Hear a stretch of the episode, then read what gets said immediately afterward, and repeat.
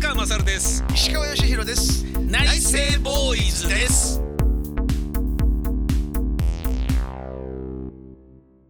内政ボーイズ宮川勝です。石川義弘です。よろしくお願いします。よろしくお願いします。生まれ変わったら何になりたいかです。はい、いきなりですね。はい。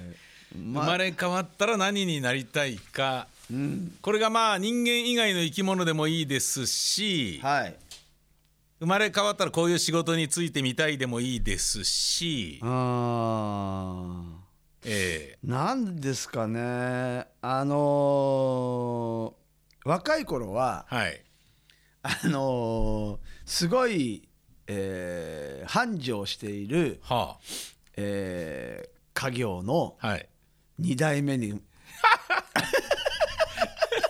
ちょっと待ってください。それ、ええええ。楽して生きる人生を歩みたかったっていうことですか？言ってみれば。いやあのねええ。あのまあこれはちょっと繁盛してるってことはだから自分は働かなくてもってことですよね。いやいや違うんですよ。そそれがええ。だ今は思ってないですよ。はいはいはい。だからそその昔若い頃にはあはでもこれ言っていいのかな？なんかあねえほもう本当俺の知ってる2代目ってえはい。もうバカばっかだったんですよ 本当に。いやーなんとなくわかりますね世襲ね。もうあのね、はいはいもうね悲しいくらい、はいはいはいはい。でまあまあ例えばですよ、ん。えっ、とまあ中学からまあ私立行きますわ、うん。ね、で中高と行って、うん。まあ当然そのままうん。行けるはずの大学に行けなかったり。はいはいはいはい。ね。はいそれでいろいろ受験もするんだけど、うんダメだったりうん。でなおかつ開き直るしはいはいはい。だから、そどういう環境で育ったら、うんこんなバカになれるんだろうっていうのあがー。いやいやまあそちょっと言い方悪いんですけどはいすいませんちょっとね。あのこれ聞いてる人気分悪かったらすいません。いやでもあのーわかりますよ。おしなべてそういう人が多い感じもわかるし。そうなんですでとりわけだからまあ我々はねどちらかというとこうおっさんの部類ですからはいはい。もう今はねうん。そうあの我々が幼い頃っていうのは完全に世襲が当たり前でそなんかねまあ高度経済成長でガンガン行ってた時だから、ん。一代で割とこう会社をまとめたら、はい。あとは代替わりしてもそれなりに回っていくっていう完全にあの大気圏を出して安定飛行に入った飛行機の運転だからあのまあ言っちゃなんだけどちょっと抜け作でも意外と社長が務まるみたいな感じなあの世の中がそうでしたからね。そうですね。だ今はもうそんなことないですから割とそうでもないと思うんですけどでそでそあのあるその2代目のねはい。あのお父さんがね、うん。ちょっとしたちょっとクルーザーまではい 言わないけど、はい。まあ立派なあ船持ってる船持っててあでいけすかないですね。一時ね、はい。一時、はい。えっ、とそのまあほらサメズってはい。あの船宿結構多いじゃないですか。はいはいまあまああの品川の方に向かってずーっと、はい。まあまあい今では屋形船のはい。ね、もうかなり有名なところがあって、はいでその船着き場に、うん。えっ、と停泊してたんですよ。あのえっ、おとう。ある時期。はあはあはあはそれであの俺らが、あうん。えー、とふあの船の掃除とか手伝ったりしてたんですよ。あの釣り船の。はいはいはいはい。そうするとこの岸壁から、はい。えっと向こうの岸に、はい。あの止まってる釣り船に、うん。えー渡るのに、ん。小舟があるんですけど、はあはあはあ。あの手漕ぎの木の船、はあはあはあ。でそれ自分たちで漕いで向こうの、えっと向こう岸まで行って、はい。そこから、えっと釣り船に乗り移るんですけど、はある時、いはい。その某その2代目が、うん。えー、と年上では俺より年上なんだけど、ん。空気銃で撃ってきたんですよ俺たちのことを。えー、ちょっと待ってください。そのどクルーザーからどういうことですか？それは。どういうこと？クルーザーからはい。からかって、ふざけてね。ふざけて「へへへ」っつって。空気銃でパンパン撃ってきたんですよ。であのーすごい届くんですよ。うん。それで、こんな野郎と思って、で友達と駄菓子屋行って、もういいからっつって銀玉鉄砲買って、はそれでもう小舟で、はい。ほんでふざふざけんなこの野郎なんつって、パンパン撃つんだけど、届かないんですよ、銀玉鉄砲が。はいはい。全然止まらないですからね銀玉はね。そうそうそう。それで、それでまた空気銃でま撃ってきて、で、まあ、危ないじゃないですか、うん。ね、それで、えー、と友達あれ何人ぐらいで行ったのかな？そいつん家まで行って、うん。先輩なんだけど、まあ学校はもう私立行ってるからあの、地元は近所なんだけど、まあ、要はその少年野球とかでし、知ってたりとかはするんだけど、学校では一緒じゃないからほあの直直系の先輩じゃないから、うなるほど。関係ねえよなんつって、それでもうそいつん家行って、はあ夜、はい。したらそのあのちょっとしたあの、えー大社長が出てきて。一代目がね。一代目が出てきて「でおおなんだお前らどうした?」って言うから「ああまあいつもこんにちは」とか挨拶するからはで「どうしたじゃないっすよ」っつって。でな「何怒ってんだお前」って言うからあのなんとかさんが空気銃で 俺たちのことを撃ってきたんですよって。ね。それでもうなっつって。うん。ででまああのそその時は銀玉鉄砲持っていかないんですけど、そしたらそのやっぱり1代目って、やっぱりすごいなと思ったのはほ「あ悪い悪いことしたな」っつって「でおいあんたか!」っつって、でその2代目呼んできて呼んであ玄関のとこで、で「お前こいつらに空気銃で、まあ、船の上から、まあ、撃ったのか」っつって「うん」みたいな感じで。はあはあはで俺だけじゃないけどみたいな、はあ。まあまあ確かになるほど。の、えー、と4人ぐらいでバンバン撃ってきたから、あはあなるほどね。はあででいやあの先輩だけじゃなくて、他にもいましたよっつって、ね、お前なんで言わねえんだよって、またそのあのお父さんが、で「ああ分かった分かった」っつって、悪かったな」っつって、お前空気銃持ってこい」っつって、で空気銃持ってきて、そのあの駐車場があって、ん。ね、でその駐車場に、その自分の息子立たせて、いいから撃て好きなだけ。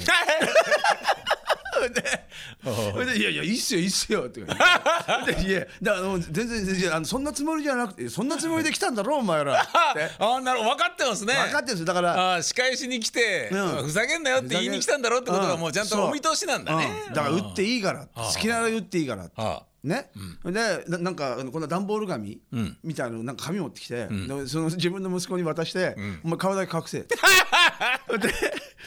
えーみたいなふうになってるわけでで俺子供ながらにはい。かっこいいなと思って。でそでそそんなこともあって、ななんで2代目ってこんなバカなんだろうっていうのが俺の中ですごいつ強く残っちゃってて。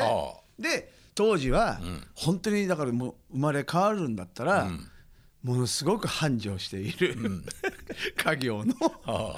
2代目に生まれ変わってみたいなとは思ったことあります。なるほどね、のの本当行きたかったという。そうそう。いやのほほんというかね、うん。ちょっとあの 羨ましい時期がありましたよ。なるほど。宮川さんは？僕はですねえーこれ考えてみたら、はいあの初子貫徹ということにこだわりすぎてきた人生だったので、はい。生まれ変わったら、何しろ考えをコロコロ変えて、初心を貫くことなんかどうでもいいっていう人生を歩みたいなっていうことをまず思ったんですね。はいはい。自分そのものは演劇を大学で始めた時に、演劇やったら楽しいなだろうなと思って演劇やる人生を歩みたいと思ったんですよ。でラジオパーソナリティになりたいなっていうのはあったけど、ラジオパーソナリティになれた時もあこれはいいなってこれなんともあの長く続けられたらいいなっていうふうに思ってたんですね。はいだけど時代が移ろっていく中で多分これ生まれ変わったら、あのーラジオよりも生まれ変わった時に今の記憶があるならばの話なんですけどね。今の記憶があるならば、ラジオをやらずに僕20あ30代の頃に、インターネットがバーッと出てきた時に、はい。ネットの仕事がわっと増えたんだけど、はいはい。それをガシガシあだから石川さんにもやってもらったあのいニンニン乳首であったりとか、はいはいはい。ああいうのでやってたけど、それよりもラジオにこだわってたんですね。はいはいはい。ラジオをちゃんとやりたいみたいなのがあったんだけど、でもその時もネットの連中に「いやもう宮川さん悪いけどこれからは完全ネットの時代だから、そういうのもうとっととやめてこっちおいでよ」みたいに。あ IT 系の方に。そうそう IT においでよっていうのを散々言われてでうちの会社の社長が、あのまたこう小さなコンテンツの会社作ったんで,、宮川さんの会社何千万で買いたいって言ってるからあのぜひうち来てやんないみたいな、でコンテンツホルダーがネットにはいないから、はい。今宮川さん来たらもう絶対もう引く手あまたでいくらでも仕事やりたい放題だし、うん。稼ぎあのまくれるからおいでよみたいなこと言われたんだけど、僕はラジオになんとなくこだわっちゃってたんですよ。でそれって子供の頃にラジオが好きだったからラジオにこだわってただけの話で、はいはい。だけど自分の中では確かにこれあんまり未来はないかもしれないなみたいなまあ未来がないという言い方ラジオに悪いけど ここまで衰退するとは思わなかったから。はいはい。当時はね。そうだから、うんネットはなかなかこう本気本気というか、はい。まあやってましたけど、はいはい。石川さんにもお手伝いいただいたりしましたけど、はい。生まれ変わったらネットをちゃんとやるし、えーっていうのと。あとは劇団にしても面白いからやってるけど、YouTube だとかなんだとかっていうのはすごい今あのいろんな人間が誰でも作れるようになっちゃったじゃないですか。うんうん。で音楽にしても、前はもうだってあのマルチトラックレコーダーでカセットテープで4チャンネル録音とかいうのをせーのでやってとかだったでしょ？だけど今はもうコードつないで DTM でパソコンでないくらでも一人でいくらでもなんか重ねて撮ってノイズも乗らずに音楽作れるじゃないですか。だってボカロ P とかいるし。勝手にアレンジもしてくれますかいやらねそうでしょ？そうなんですすごいですよね。でそうやって思うと、そういうことにややってみたいなと思っていたけどなんか演劇にこだわり、うんってなると今ふっと思このお題を考えた時にふっと思ったのは、はい。今コロナでえ演劇全然やりづらい状態になってるわけですよね。そうですね。ですよね。うん。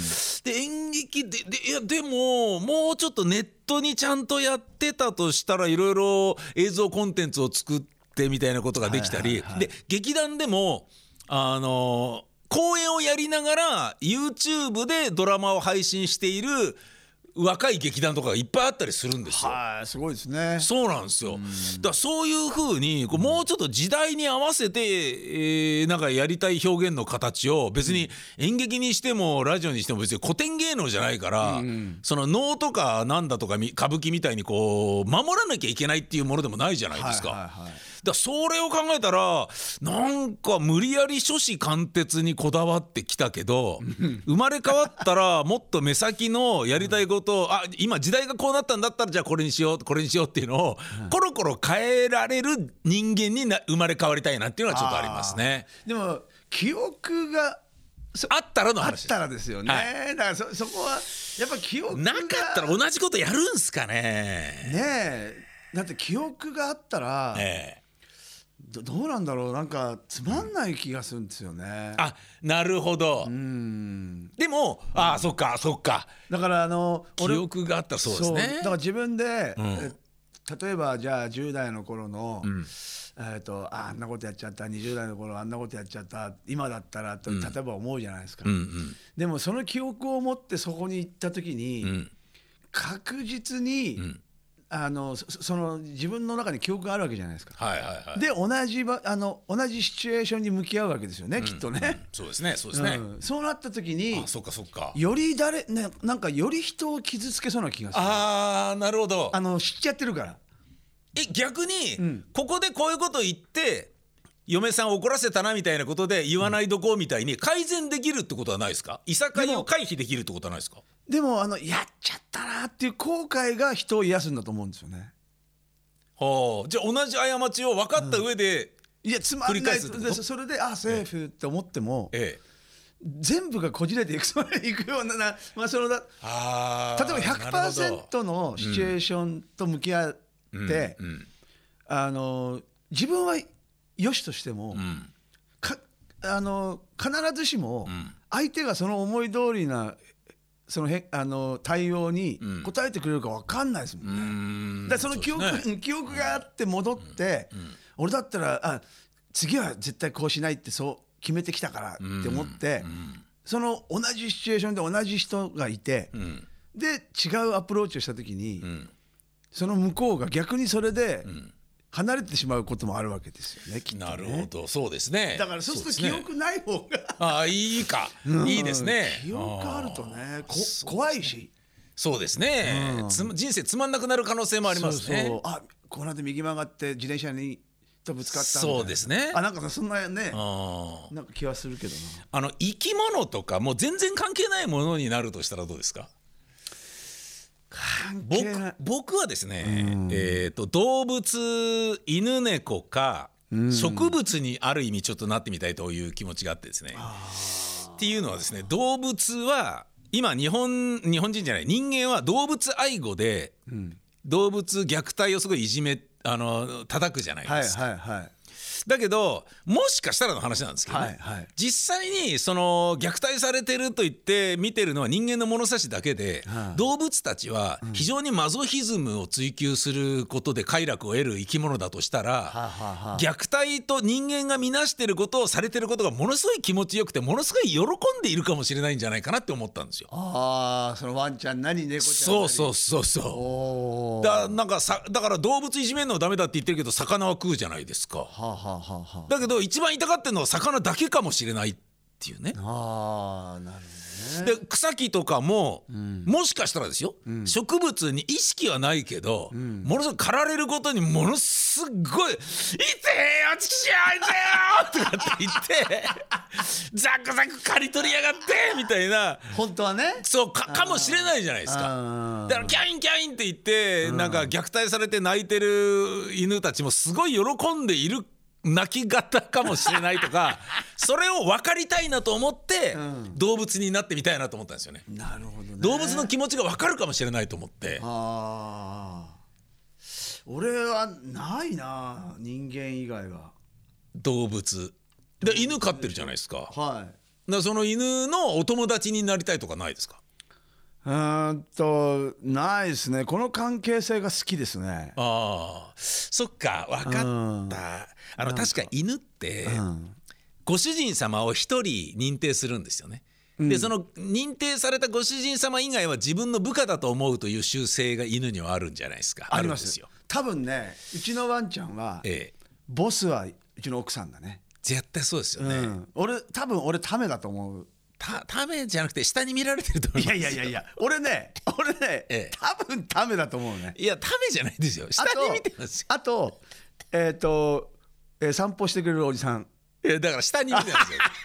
自分の介護者であり自分の召使いというふうに思ってる。そうかだから動物だ飼ってる犬とお友達になりたいと思ったところで今すでに、上から目線で見られてるっていう、うん。だからもしかしたらううちのワンちゃんより下かもしれないっていうこと。いやそういうことですね。いや生まれ変わりたくないな。